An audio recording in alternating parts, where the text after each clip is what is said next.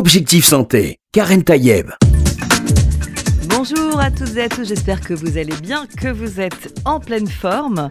Attention, aujourd'hui, vous risquez d'être zen, je vous préviens, parce que c'est un pari que fait mon invité Benjamin Lubzinski. Euh, ici, on faisait un pari. Euh, vous pariez, en fait, vous, euh, cher Benjamin Lubzinski, que je salue, bonjour. Bonjour Karen. Vous pariez qu'en 5 minutes, vous pouvez baisser le stress de moitié. C'est quand même culotté, non? Oh non, c'est pas prétentieux, je n'ai rien inventé, c'est la, la méthode Jacobson, c'est vraiment la technique la plus efficace. Il suffit que vous contractiez tous les muscles, la tête aux pieds, vous faites ça 3 4 fois, les muscles se fatiguent et votre stress fond à peu près de moitié, puis après vous pouvez faire un peu de respiration, faites la respiration en carré par exemple.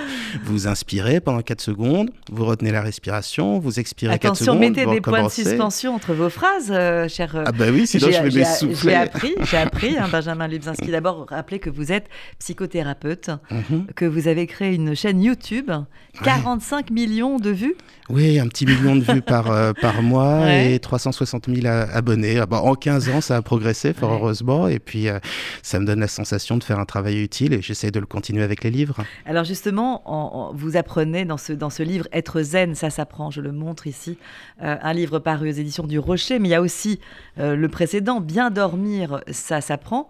en fait, vous avez envie de faire du bien aux gens et vous avez pointé finalement du doigt quelques, quelques problèmes qui reviennent en grande majorité. C'est vrai qu'on a beaucoup et de plus en plus du mal à s'endormir, à mhm. dormir, à, à, passer une longue nuit. Euh, comme vous dites, entre 23h et 7h du matin, ce serait l'idéal. C'est un peu rare, ça. Bah, deux tiers des Français n'ont pas leurs 8 heures de sommeil. Il mm. nous manque en moyenne une heure et quart de sommeil. Et c'est une vraie crise sanitaire, mais dont on parle finalement euh, assez peu. Il y a assez peu de sensibilisation sur le sujet. Alors, si on dort bien, on est en meilleure forme, on est plus heureux, on est plus calme. Donc, euh, dormir, mon père disait toujours, ah, il avait une voix comme ça, il disait, tu dois bien avoir tes 8 heures de sommeil tous les soirs, c'est important. Je l'écoutais pas vraiment à l'époque, mais il avait raison. Donc euh, j'essaye de, de, le dire à peu près de la mais même manière. Mais on le sait tous qu'il faut bien dormir, mais pourtant on le fait pas parce que finalement, et on va revenir au sujet de votre nouveau livre, mhm. c'est parce qu'on est un peu stressé, non, qu'on dort pas bien? Oh oui, il y a plein, il y a plein de raisons. Évidemment, le, stress, c'est ce qu'on ce qu'on retrouve le, plus. Aussi le fait d'essayer de se forcer à dormir. Plus on essaye de dormir, moins on y arrive. Et puis, euh, eh bien, il y a tous les tous les écrans avec de la lumière bleue qui ne nous mhm. aident pas, qui retardent notre sommeil. Il y a aussi euh, le temps qu'on met pour aller du travail à chez nous. Et puis il y a aussi euh, bah, toutes les tentations qu'on peut avoir, euh, le streaming, les réseaux sociaux. Quand on, quand on pense au nombre de personnes qui gardent leur téléphone la nuit allumé, si, on ne sait jamais s'il y a un message, un SMS, ça c'est pour les vieux, ou un message sur les réseaux sociaux, et ça nuit. Ça veut dire qu'on n'est jamais tranquille, on ne dort jamais tranquille, la tête tranquille? Ah bah déjà quand on est c'est le cas. ça, pour tous ceux qui sont parents et qui nous écoutent, vous savez que c'est le cas. Mais euh, non, non, on se déconnecte pas suffisamment tôt. On a perdu l'habitude de, lire avant de, avant de s'endormir. Donc euh, finalement, ce livre-là, il est venu pour corriger un petit peu tous les, on va dire, toutes les vicissitudes de la vie moderne. Je Je les condamne pas, hein, je, pratique aussi, mais qui nuisent euh, à, notre, à notre sommeil. Alors vous dites, pour diminuer ce stress de moitié, il faut commencer par mesurer son stress. C'est vrai qu'il vaut mieux savoir dans quelle mesure on est stressé. Ça se mesure, comment vous dites, de 0 à 100 en, même temps, zéro, quand on a zéro stress, c'est que c'est qu'on est, mort ou bien qu'on a atteint le, nirvana ou quelque chose comme ça. Euh, effectivement, le zéro est le but, mais je pense que peu de personnes arrivent à l'atteindre. Ça veut dire qu'il faut quand même avoir un peu de stress, le fameux, le fameux stress stress positif dont on parle toujours Parce que le stress, c'est une énergie, quelque part, une espèce de quelque chose qui nous porte Oui, si, vous avez un tigre à dents de sabre qui vous poursuit, effectivement, il y a du bon stress. Il faut, il faut lui échapper à, toute vitesse. Vous serez très content d'avoir ce super d'énergie. Mais quand vous êtes en train de, travailler derrière votre ordinateur ou, dans une usine, euh, le stress est toujours contre-productif. Ça diminue la concentration, ça diminue la mémoire, ça diminue la, productivité. Le bon stress, pour moi, vous voyez, c'est une sorte de, de mythologie autour du harcèlement on peut arriver près de son employé et lui dire Mais vous m'avez l'air bien, bien calme, vous n'êtes pas vraiment impliqué. Vous voulez faire une sieste entre midi et deux? Vous voulez prendre euh, votre après-midi en partant à 5 heures? Bah, oui, faire une sieste entre midi et deux, c'est une bonne idée pour être productif. Être calme, c'est une bonne idée pour être productif. Le stress, vraiment, c'est euh, l'ennemi de tout, l'ennemi de la santé, mm. l'ennemi du moral, et puis finalement un ennemi aussi économique. On, dit que la, souffrance au travail coûterait par année 8% du, du PIB. La souffrance au travail, c'est en grande partie le stress. Donc c'est tout ce qui génère le stress finalement. Bien sûr. Mais est-ce que ça veut dire juste, est-ce que euh, on ne devrait pas prendre ce point-là à bras le corps Est-ce qu'il y a des sociétés qui le font? Est-ce qu'en France, on a tendance à se dire euh, finalement le stress c'est un petit peu une euh, une façon de se plaindre tout le temps quoi? Bah euh, bah, j'espère qu'on ne pense pas trop comme ça, mais euh, moi j'ai tendance à considérer que les psys sont des, anticorps. C'est-à-dire que mm. quand il y a une société où les psys ont beaucoup de place, beaucoup d'importance, ça veut dire que la société ne va pas si bien que ça. Mais malgré tout, les... vous êtes médecin, vous n'allez pas le dire le contraire, les anticorps c'est très très utile. Mm. Mais il peut y avoir un effet pervers. C'est-à-dire que si dans une, euh, une, entreprise, on stresse les employés à cause de la culture d'entreprise, des règles de l'entreprise, etc., et qu'après simplement on fait venir des gens pour leur faire des, des massages shiatsu, mm. de la réflexion thérapie et un petit peu de respiration, ça n'a pas de sens. Il faut, il faut vraiment faire les deux, c'est-à-dire euh, travailler sur les causes dans les entreprises en se disant que c'est un centre de profit, ça fait progresser euh, les entreprises. C'est intéressant de vraiment d'investir et de réfléchir au bien-être des employés. Ça évite aussi qu'il y ait un trop grand turnover. Et puis ensuite, c'est très bien évidemment d'essayer de leur apprendre à être calme. Mais il faut pas que ce soit une fois de temps en temps. C'est ça le, gros problème. Il y, a plein de techniques qui marchent. Euh, vous faites de la sophrologie, c'est super. Vous faites de l'hypnose, c'est super. De la méditation, c'est très bien. Vous faites du yoga, c'est parfait. Mais si vous le faites une fois par semaine, une petite demi-heure, il va falloir attendre un ou deux ans. Surtout si on n'arrive pas à éliminer la cause du stress, surtout ça. En fait, ah, je suis à la fois d'accord et pas d'accord. Ah. Il faut évidemment éliminer la cause, ce serait pervers de ne pas l'enlever. Mais quand on travaille sur la relaxation, quel que soit le contexte, on apprend à être calme. Finalement, c'est supporter le monde qui nous entoure en apprenant à nous déstresser par une méthode finalement que vous proposez? Bah, C'est pas comme si on pouvait le changer. Donc oui, on a intérêt à apprendre à bien le supporter.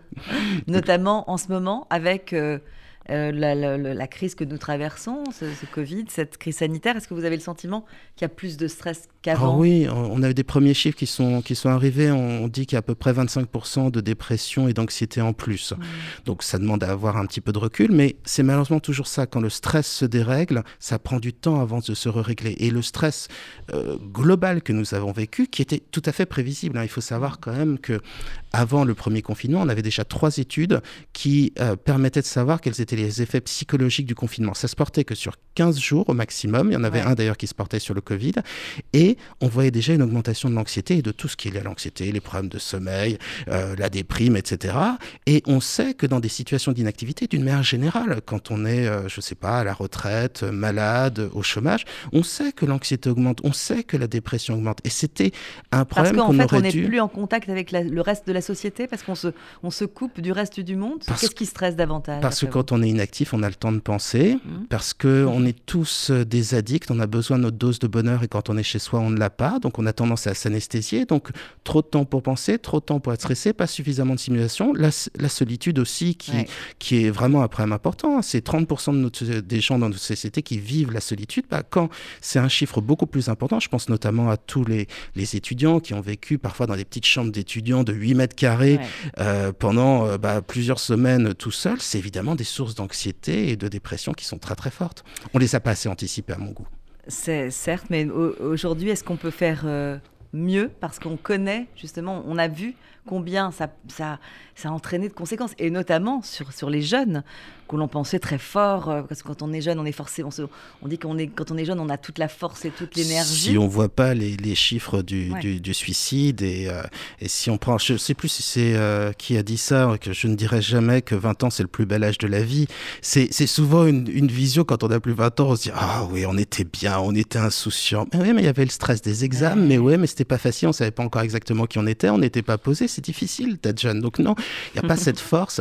Moi, je pense qu'il faudrait enfin penser à une manière de protocoliser, de standardiser l'approche du stress, de se dire, voilà, quand on est stressé, quelle est la méthode à appliquer, que va-t-on faire pour apprendre à être calme? C'est le but de ce livre, c'est le but aussi de la, chaîne YouTube que j'ai que j'ai que j'ai mise en place, qui qui permet d'utiliser de la méditation, de l'hypnose pour dormir, pour se calmer. Ça s'appelle comment votre chaîne YouTube? ça alors, le, si vous arrivez, vous tapez Benjamin Lubzinski, de n'importe quelle écriture, ça marchera. vous tapez hypnose, vous tomberez. Il y a des Z, des, Y, des K, donc ah oui, oui, c'est un merveilleux c'est une merveille pour les cruciverbistes et pour les gens du Scrabble, on est d'accord. mais au Benjamin Lubzinski, vous êtes mon invité et on parle avec vous, parce que vous êtes psychothérapeute, mais vous êtes attelé à la question du, de, de, la zen attitude, de la fin du stress, et mhm. vous proposez une méthode. Et cette méthode, on va en parler d'abord.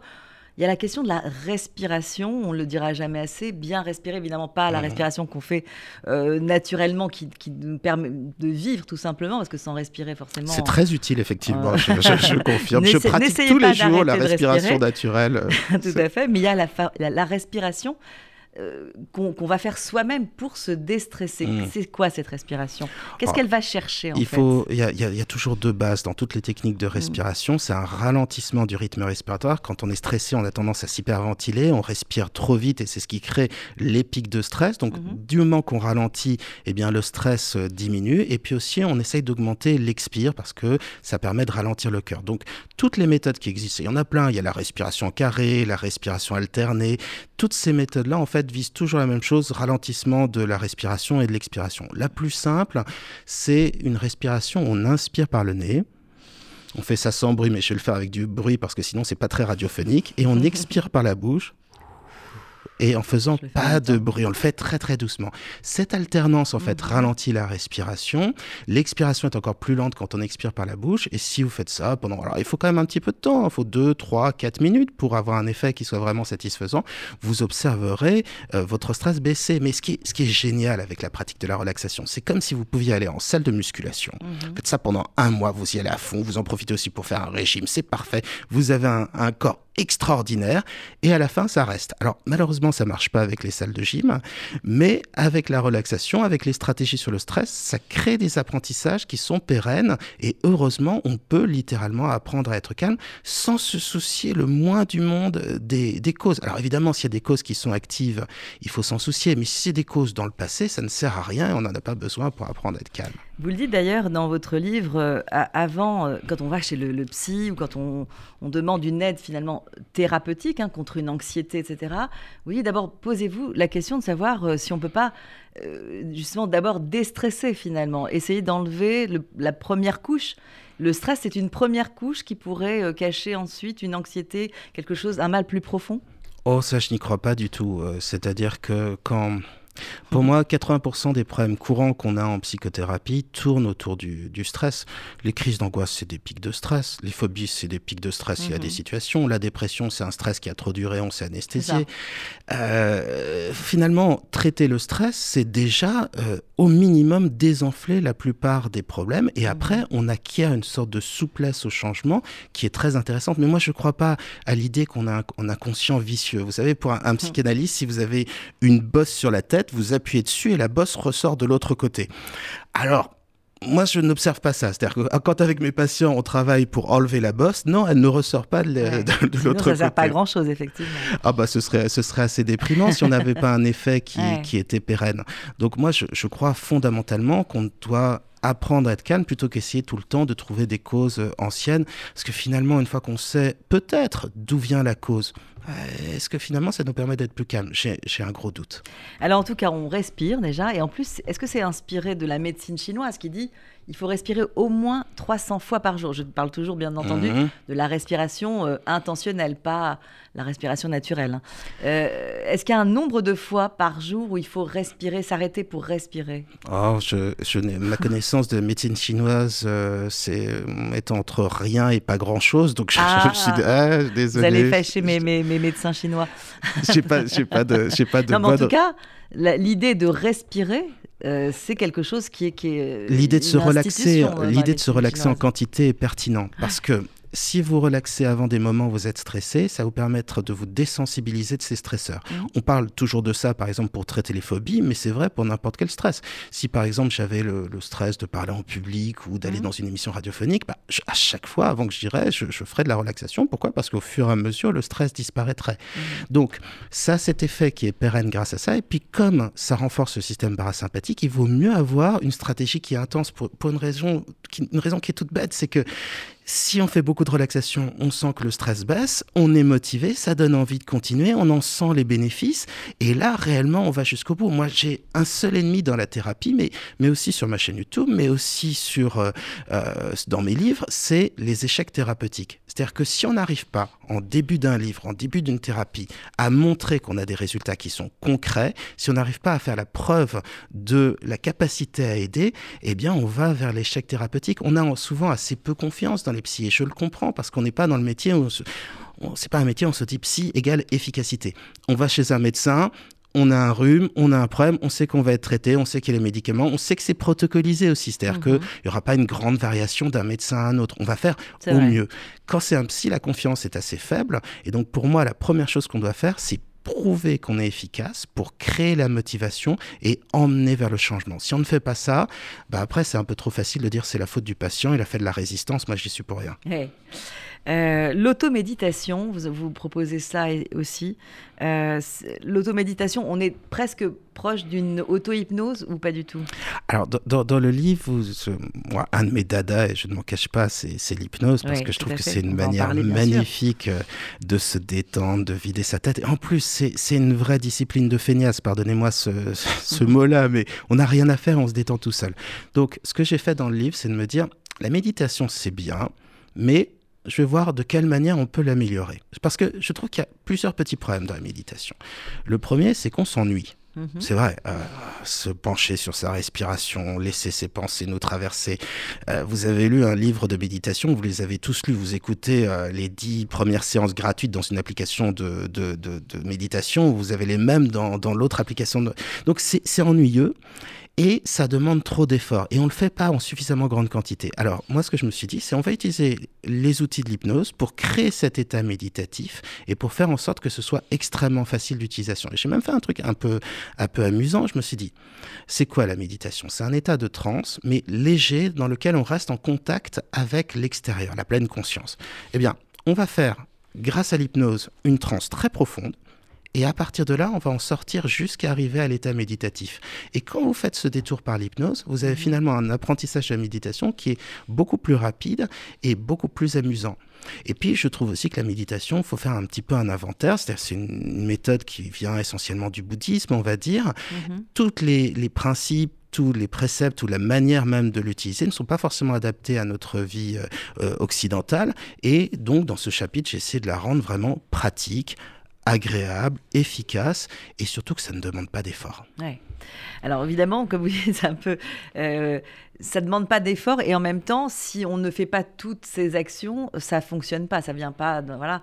Ah non non, il faut pratiquer. Il faut pratiquer ah forcément. bien sûr. Et vous vous proposez dans votre livre un CD Mhm. Euh, pour accompagner en fait ces espèces de, de, de, de voilà, de pratiques. Hein. Mhm. Euh, on peut le faire tout seul ou est-ce que justement quand on parle d'hypnose, il faut être accompagné? Est-ce que parce que parfois des personnes qui ne connaissent pas ce qu'est la méditation, l'automéditation mhm. peuvent se dire mais euh, imaginons je le fais tout seul et puis que je, reste bloqué? Je peux être déstabilisé en tout cas. Et, qu'est-ce que je fais Est-ce que c'est quelque chose qui doit être fait de manière accompagnée au moins les premières fois? Alors déjà juste une petite précision pour ceux qui n'ont plus de lecteur CD ou qui ne savent plus ce que c'est qu'un CD, les fichiers peuvent être téléchargés. dernier. Tout à fait. c'est une toute petite précision. Il y a même des QR codes. Hein, oui, hein, c'est moderne. Hein, vous avez vu dans un livre des QR codes. Euh, le il n'y a, a, vraiment aucun risque dans l'hypnose. C'est déjà, il faut se dire, si vous avez pratiqué la méditation, on est dans quelque chose de très proche. Simplement, dans l'hypnose, on fait tout le travail pour vous. C'est-à-dire, vous n'avez pas à, à, avoir une attention soutenue, à retravailler. Non, non, on, le langage hypnotique fait que vous entrez dans un état qui est extrêmement confortable. Mhm. C'est ce qu'on appelle traditionnellement la transe. Il faudrait mhm. changer le mot parce qu'il fait un petit peu peur. Oui, parce qu'il est un peu angoissant, effectivement. Oui, puis ça fait un peu vieillot. Vous entrez en transe, on imagine le vaudou, on imagine des trucs un peu bizarres comme ça. Et là, euh, c'est là que tous les patients se sauvent en ben non, parce qu'ils connaissent de plus en plus, parce qu'ils peuvent tester sur ma chaîne et voir que j'ai assez peu de haters et de trolls dans, dans les commentaires, donc ça rassure. En fait, c'est un massage pour le cerveau, l'hypnose c'est ce que vous dites. C'est une jolie formule. C'est pas de moi, c'est de ma Ah. femme. Comme Ah. quoi, toutes, les, toutes mes bonnes idées viennent On d'elle. l'embrasse. Et je-. Et, euh, et c'est vrai, ça, ça permet de se détendre. Et Mhm. dans l'hypnose, si à un moment on a envie d'en sortir, ça demande juste un petit effort. Et si à un moment quelque chose nous déplaît, bah, ça casse l'hypnose et on en sort directement. Donc il n'y a pas le moindre, le moindre risque. Et à part se détendre, c'est le, le seul risque qu'on puisse attendre. Alors, on dit traditionnellement que les personnes schizophrènes ou dissociées doivent éviter l'hypnose. Euh, bon, c'est un principe, euh, c'est un principe de prudence. Sinon, pour le reste de la population, tout le monde est capable de de faire de l'hypnose et il n'y a pas de euh, contre-indication. Effectivement, pour ces cas précis. Vous dites n'importe quelle technique euh, pour se relaxer est positive. Ah Ouais. Du moment qu'elle est pratiquée suffisamment. Parce que si on le pratique suffisamment, en quantité, en régularité, eh bien, on observe cette constitution du calme. C'est un peu comme si vous preniez de la distance par rapport aux choses et qu'elles vous traversaient au lieu de rester sous forme de rumination, de tension dans le corps.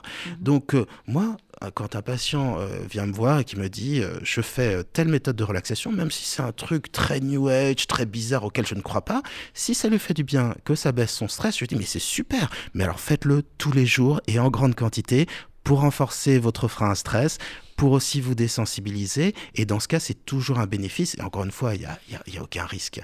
Donc, que ce soit des méthodes de relaxation très connues ou moins connues, du moment qu'on a cet effet de baisse de stress et que c'est appliqué quotidiennement, on est sur la bonne voie. Simplement, il faut pas. Il y a beaucoup de gens qui font de la relaxation pour éteindre un incendie. C'est-à-dire, ils se sentent, euh, ils le font quand vraiment ils se sentent très très très très très mal. Et bon, au moins ça soulage, ça évite de souffrir. Mais quand on le fait en amont et En prévention. en prévention, Mhm. ça, c'est quelque chose de curatif et ça crée un apprentissage. Et on peut même le faire quand on se sent globalement bien. C'est-à-dire, on, peut toujours apprendre à être plus calme. Est-ce que Benjamin Lubzinski, vous pensez que ça doit s'apprendre même dès le plus jeune âge, à l'école éventuellement? Bah, on le fait de plus en plus et je m'en réjouis énormément. Ma fille, euh, par exemple, a dans sa classe euh, des cours de sophrologie. Mhm. C'est génial. On, lui- on lui apprend à, à imaginer un lieu dans lequel elle est bien, dans lequel elle va pouvoir euh, recevoir un cadeau, se détendre. Mais c'est c'est de l'automéditation, Mais bien sûr, c'est de l'auto-hypnose, c'est de la, c'est la, fait. la sophrologie. Et- euh, positive. Et imaginez ces, ces enfants qui vont apprendre à être calmes dès le plus jeune âge, le, le- la chance qu'ils vont avoir. Et, et dans l'autre classe, dans, dans, cette, dans cette école, ils font du yoga. Donc je trouve ça vraiment très très bien. De toute façon, Ouais. je, je trouve que dans l'éducation nationale, on devrait rajouter des cours presque de, de savoir-être. Moi, ce que j'adorerais, c'est que les profs euh, de PS, de gym, se mettent à faire de la méditation, de la sophrologie, et qu'ils s'appliquent en fait bah, cette euh, citation hyper connue, mens sana in corpore sano, euh, un esprit sain dans un corps sain, bah, on peut faire du foot, on peut jouer à la balle aux prisonniers, mais et si on faisait un peu de méditation, de d'auto-hypnose, ce serait vraiment très très complet. J'adorerais ça, mais je crois que c'est en train de changer et euh, je ne me base pas uniquement évidemment sur l'expérience de ma fille. Mais j'espère que dans plusieurs écoles, effectivement, c'est de, de belles expériences, mais que ça ne reste pas au titre d'une expérience, mais effectivement, si ça fait du bien, apprendre à se faire du bien du- depuis le plus jeune âge, pourquoi pas. Vous imaginez, ils seront tellement relax dans la Voilà. vie, ça va être merveilleux. Alors, on va partir un peu en musique et on va se retrouver juste après. Et je suis en compagnie de Benjamin Lubzinski pour son livre Être zen, ça s'apprend. Et vous, avez- vous êtes un excellent pédagogue. À tout de suite.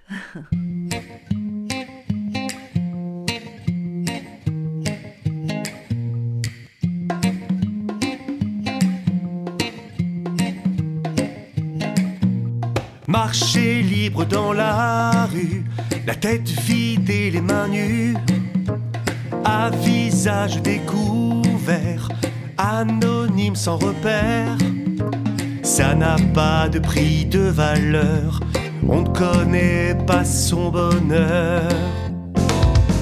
Marcher libre dans la rue, la tête vide et les mains nues, à visage découvert, anonyme sans repère, et loin des réseaux haineux, vivons cachés, vivons heureux. Moi je ne veux pas être une star pour gagner mon quart d'heure de gloire. Je préfère préserver ma tranquillité, garder mon intimité. La foule m'a toujours fait peur de m'entraîner dans son leurre, jusqu'à me gonfler la tête, ne plus me reconnaître. Je ne vois pas la vie comme un clip, je reste fidèle à mes principes. Être adulé ou ignoré, être entouré ou s'isoler, que veut l'artiste, nul ne le sait.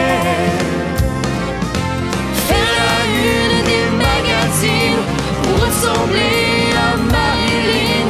Mais quelle idée, mais quel intérêt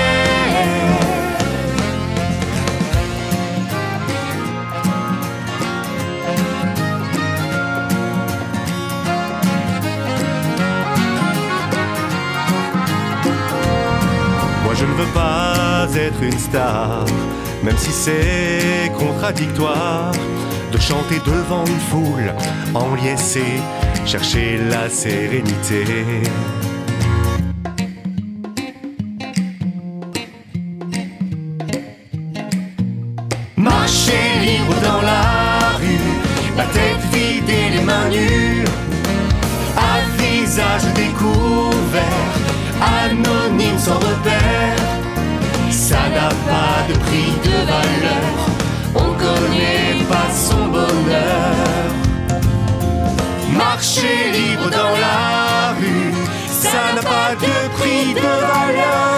La tête vide. Marcher libre dans la rue. Marcher libre dans la rue, c'est un titre euh, du groupe qui s'appelle Bells Band et je reconnais la voix de Noah. Noah Belaïch et donc c'est toute une famille Belaïch et donc ils ont fait le Bells Band, une très jolie chanson qui dit marcher libre dans la rue. Ça c'est bien d'être euh, de marcher libre sans contrainte, En, sans se poser en de questions. faisant de la hein, respiration alternée, Voilà. comme ça on ralentit le pas. Moi je dis toujours à mes patients de pratiquer la respiration dans la rue parce que on marche, on s'ennuie, on se met un peu dans sa bulle et on rumine. Et si au lieu de faire ça, on ralentissait le pas, on observait les gens autour de nous, on s'appelle ça l'exercice de l'ethnologue. On imagine d'où viennent les gens, ce qu'ils font dans la vie, et on inspire par le nez, on expire par la bouche. Et ben, et ma foi, comme on marche quand même suffisamment de temps dans une journée, bah, ça permet d'avoir sa dose de Ouais. relaxation sans C'est-à-dire que perdre de non temps. seulement on respire et on finalement on se déstresse par cette respiration, mais en plus on marche. Et la sédentarité aussi, elle a un lien avec le stress. Ah bah, c'est sûr qu'avoir une activité physique est excellent pour diminuer le stress. Euh, ce qu'on cite souvent, c'est la demi-heure de, de marche Ouais. qui aurait l'effet d'un antidépresseur léger et sur le niveau d'anxiété et sur le, le niveau de l'humeur. Donc c'est euh, l'activité physique est très intéressante. Elle a juste une limite, c'est-à-dire que ça peut être qu'un euh, comment dire une hygiène de vie. Ça n'apprend pas forcément à être calme. Mais oui, il nous manque bien souvent du, du sport et puis aussi la sédentarité crée des tensions dans le corps. C'est-à-dire que si vous restez toute la journée sur une station de travail euh, qui n'est pas vraiment adaptée, avec un écran qui est trop bas, sans repose-poignet, etc., etc., vous allez avoir des tensions dans le corps qui vont créer du stress, qui va tendre les muscles, qui va renforcer les douleurs. Et puis après, il ne faut pas s'étonner que euh, le mal de dos soit le, le- le mal du 21e siècle. Mais enfin, on Ou dit ça de du tout. hein. 20e, hein, ouais, donc, ou euh, du 20e aussi. Voilà, donc, on dit ça du manque ça, de ça sommeil. commence à durer en Ouais. vérité. Euh, ça fait longtemps que ça dure en tout cas. Mais cette sédentarité, on l'a vécu aussi par le télétravail hein, qui a été Mm. forcément imposé par la crise sanitaire. Des gens qui allaient à leur bureau, allaient, voilà, prenaient le métro, marchaient, etc. Bon, se sont retrouvés chez eux pour travailler. Donc finalement, ils faisaient pas, même pas le tour du pâté de maison parce qu'on était confinés à ce moment-là et notamment euh, toute cette période hein, où on est resté chez soi. Ça a été euh, euh, aussi une cause de... de ben, cette sédentarité forcée, elle a été cause de stress ou pas? Oh, je, je- je le pense bien vous, volontiers. on vous l'a dit, vous, dans, dans votre, sur votre chaîne euh, YouTube quelque Euh, chose qui est J'ai surtout vu avec euh, mes patients. Il y avait une grosse différence entre mes patients qui faisaient de la relaxation et les nouveaux patients que j'avais à l'époque qui voyaient tous leurs problèmes euh, majorés. C'est-à-dire, comme ils étaient davantage stressés, ils avaient plus de problèmes d'insomnie, plus d'anxiété en général, plus de phobie, etc. Donc oui, ça, ça a été un problème. Et puis aussi, il y a ce qu'on a appelé la zoom fatigue. C'est-à-dire que Mm. au départ, il y a une phrase de Marx que j'aime bien, c'est les superstructures sont toujours en retard avec les infrastructures. Alors déjà, quand vous dites ça, personne n'arrive à suivre et C'est normal, c'est du Marx dans le, dans le texte. Mais l'idée, c'est que notre manière de penser notre vie, notre société, euh, au travers de la politique, au travers de la philosophie, est toujours en décalage. Et ça, on l'a observé avec euh, finalement la zoom fatigue. Au départ, tout le monde se disait mais c'est super, on va rester chez soi, on va être bien, on va pas avoir les allers-retours. Ce n'est Ouais. que c'est des nouveaux acquis sociaux, finalement. que du positif. Ouais. Et on se rend compte que bah, quand on a moins de contact avec, euh, avec les autres, bah, on déprime un peu. Et que aussi, euh, faire des, euh, des visios toute la journée, c'est excessivement fatigant.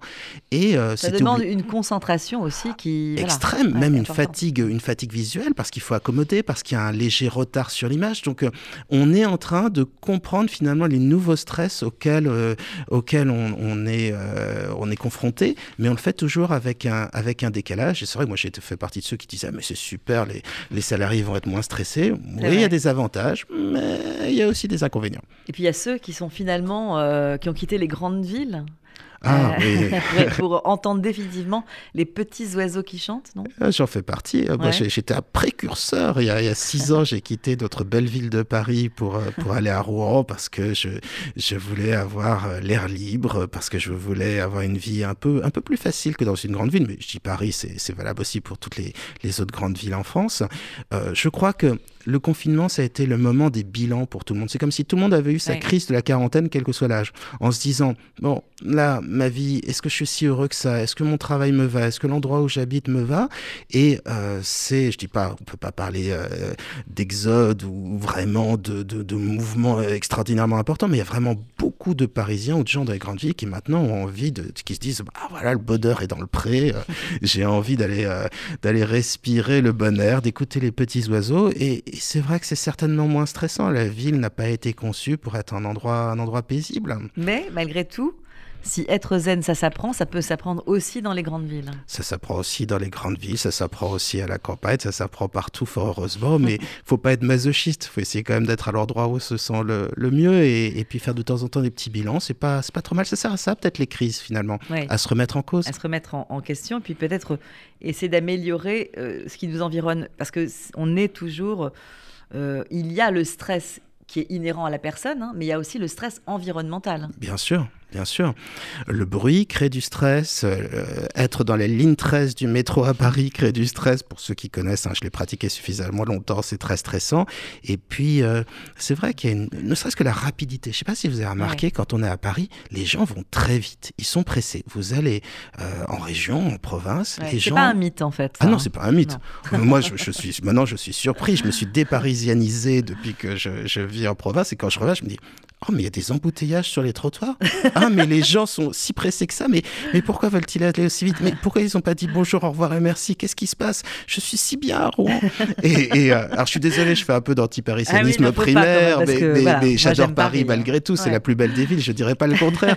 mais j'aimerais bien un Paris un peu plus calme. Ça ferait du bien, franchement. Alors Paris, on peut le vivre autrement. Par exemple, hier, je, suis allée au vernissage de l'exposition de Marcel Proust, un roman parisien. C'est la, ah, la vue de Paris. Bah, c'est une visite proustienne de Paris, parce que Paris est partout dans les, dans les romans et dans la mhm. vie, hein, puisqu'il n'a jamais quitté Paris, lui. Euh, Proust, et ça l'a beaucoup inspiré. Donc voilà, il y a aussi... Et il était asthmatique. Alors je ne sais pas si c'est une bonne publicité pour Paris, mais, mais, bon, mais en tout cas, ça a été sa ville, mais c'est pour, pour dire que Paris offre aussi des moyens de, de, se, de se déstresser parce qu'il y a euh, un environnement culturel important aussi. Mais il faut, il faut, s'organiser. Il faut, savoir, euh, voilà, il faut savoir faire les, les bons choix. C'est pas si facile que ça. Il faut euh, prendre du temps pour aller en forêt, pour faire du sport. Il faut prendre du temps pour, ouais, pour la culture. Je suis persuadé que ça fait du bien à l'âme et que ça, ça permet de se détendre. Mais ah, bah, c'est la chose qu'on perd quand on quitte Paris. Hein. C'est une vie culturelle extraordinaire. Vous prêchez un convaincu. malgré tout, hein, dans Proust, bah, là, on, on s'éloigne un peu du stress, mais dans Proust, il a qu'un seul rêve, c'est d'aller à Balbec, qui est, euh, une ville imaginaire en Normandie. il veut découvrir l'inconnu. Il va chez Chatante, qui est également en Normandie. Il y a aussi un rêve euh, hors, de Paris, un rêve de vrai qu'on a. Vous parlez à quelqu'un qui adore, euh, adore Proust. Donc, ma foi, lire, lire la recherche ou l'écouter, c'est aussi une manière de se détendre. Oui, tout à fait. avec des points de suspension, comme, comme vous le proposez. C'est ces phrases finalement qui sont lues avec voilà, beaucoup d'emphase et on respire pendant qu'on lit ces phrases. Il y a une façon aussi, un rythme. Il y a un rythme de la voix quand on lit ou quand on entend un texte lu. Alors, je, crois que les hypnothérapeutes sont, des conteurs et je pense que les livres sont des manières de rentrer en transe. Et effectivement, soit on le fait en, en prenant ce temps euh, pour soi, ce temps de méditation, en se plongeant dans les livres, en essayant de les savourer, pas de les lire trop vite, de vraiment les ressentir, soit aussi avec les livres audio. C'est vraie merveille parce que c'est du, c'est du miel pour, pour l'oreille et, et que ce soit Proust ou que ce soit d'autres auteurs. Je pense que, de toute façon, je pense que on manque de plus en plus dans nos sociétés de temps pour rêver, et de temps euh, contemplatif. On est tout le temps, tout le temps, tout le temps occupé je pratique, moi aussi, je suis coupable, je, voilà, je fais comme tout le monde, mais des moments où on n'a rien à faire, des moments où on se met à rêver, des moments où on est dans la contemplation de la beauté, de la culture, de l'art, on, en manque. Et euh, je pense que la lecture, oui, fait du bien, fait du bien à l'âme, comme la musique fait du bien à l'âme, comme l'art, euh, la peinture fait du bien à l'âme. Vous, vous, prêchez un convaincu. J'imagine, j'imagine, mais bon, c'était aussi euh, le, quart d'heure euh, culture dans l'émission santé, on a le droit parce que ça fait partie euh, évidemment de, se faire du bien. Euh, et justement, vous, on parle bien sûr de méditation, de relaxation, de respiration, mais il y a l'activité physique et on, pense aussi, par exemple, à mettre de la musique, à danser. Est-ce que ça fait partie, ça, procède du même mécanisme pour déstresser? Bah, On a aussi besoin d'exprimer nos émotions. Il y a plein de manières de le faire. On peut prendre un coussin, imaginer la personne qu'on déteste, gueuler et, taper dessus en faisant... Non mais ça marche, ça, ça, détend, ça permet d'exprimer une émotion, mais on peut le faire aussi au travers de la danse. Euh, de toute façon, dans toutes les sociétés, il y a des moyens de, créer des sortes de détente, de libération des émotions et, du stress. Donc ça peut être par exemple, on cite souvent les carnavals ou les temps de, fête, mais euh, c'est vrai que... Bah, allez, prendre 15 minutes pour danser comme un zouave sur une musique qui nous éclate et en n'ayant pas peur du regard des autres, c'est vrai que c'est libérateur. Je ne l'ai pas mis dans mon livre, mais ma foi, euh, pratiquer, ça m'a l'air d'être une bonne stratégie. Moi, j'y ai pensé en lisant votre livre, justement. Je me suis dit, mais quelque part, il y a aussi une autre façon de, de déstresser, c'est de, de, libérer, en fait, son, ce stress et peut-être, et de créer du coup des endorphines, etc. Bien sûr. Ça passe par là aussi. Par le sport, par le corps. Mais vous voyez, ça fait partie des déformations professionnelles. Chacun voit midi à sa porte. Donc c'est vrai qu'il qu'un psy a tendance à plus penser à la, à la pensée, et moins au corps, et, euh, et pas assez aux émotions, et pas assez, et pas assez au sport, et pas assez aux arts. Et je trouve qu'on a à apprendre de, de, de, toutes, ces, de toutes ces approches. J'essaie d'en mettre le maximum dans, dans mon livre et, et, de rendre ça faisable et praticable dans, dans la vie. Mais euh, peut-être que dans la réédition, j'intégrerai votre stratégie de danse. Ça m'a l'air pas mal du tout. J'espère bien, Benjamin. Vous, c'est quoi votre secret? Vous dansez sur quoi? Oh, moi, je, sur toutes sortes de musique, mais c'est vrai que c'est un, un, ça, ça déstresse, effectivement. mais en même temps, c'est c'est important aussi d'apprendre, de se connaître et respirer. Mm. C'est une part de, connaissance de soi-même finalement. Je suis bien d'accord. On ne prend pas assez de temps pour se pencher sur soi et essayer de se connaître d'une manière un peu différente, c'est-à-dire hors des moments de rumination. Euh, je pense que être paisible et rêvasser, c'est une sorte de boussole qu'on a en nous. C'est-à-dire qu'on permet, ça permet de sentir ce que globalement on désire et parfois on l'oublie tellement que ça crée une déprime, qu'on est excessivement stressé. Et justement, on revient à cette idée pendant le confinement, je pense que les gens ont été obligés de faire ce bilan, ce retour sur eux. Ça a été souvent très pénible, mhm. ça a créé beaucoup de stress, mais pour beaucoup de personnes, ça va leur donner un nouveau cap. Moi, j'aime beaucoup cette phrase de Sénèque à, celui qui n'a pas de cap, il n'y a jamais de vent favorable. Eh bien, c'est bien de se pencher, de se dire où ai-je envie d'aller et suis-je dans la bonne direction? Si je souffre, c'est que je ne suis pas au bon endroit. Si j'ai du plaisir dans ce que je fais, c'est que je suis dans la bonne direction. Suivons la boussole du plaisir, fuyons la douleur et le stress.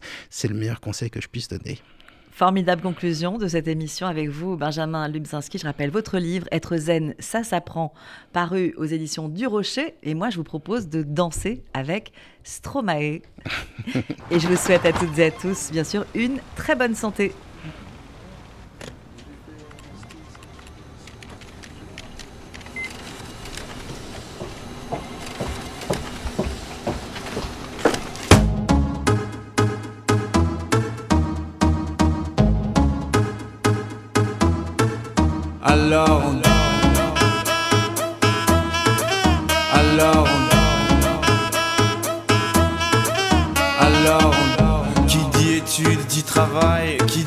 Taf te dit les thunes Qui dit argent dit dépense Qui dit crédit dit créance Qui dit dette te dit huissier Lui dit assis dans la merde Qui dit amour dit les gosses Dit toujours et dit divorce Qui dit proche te dit deuil Car les problèmes ne viennent pas seuls Qui dit crise te dit monde, dit famine, dit tiers-monde. Et qui dit fatigue dit réveil, encore sur de la veille. Alors on sort pour oublier tous les problèmes. Alors on danse.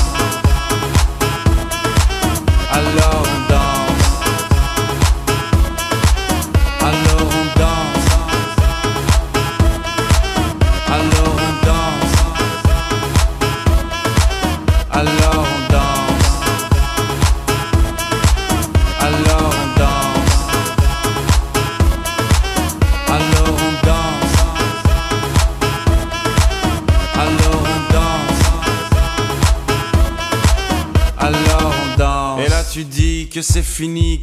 que ça, ce serait la mort. Quand tu crois enfin que tu t'en sors, quand il y en a plus, eh ben y en a encore.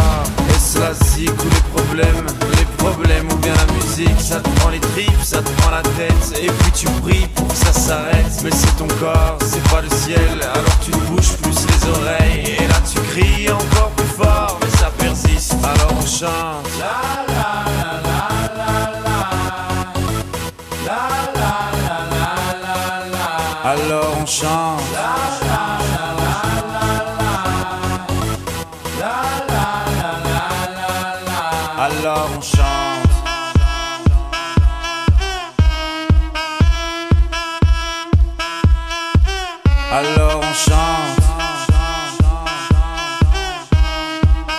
Et puis seulement quand c'est fini, alors on danse.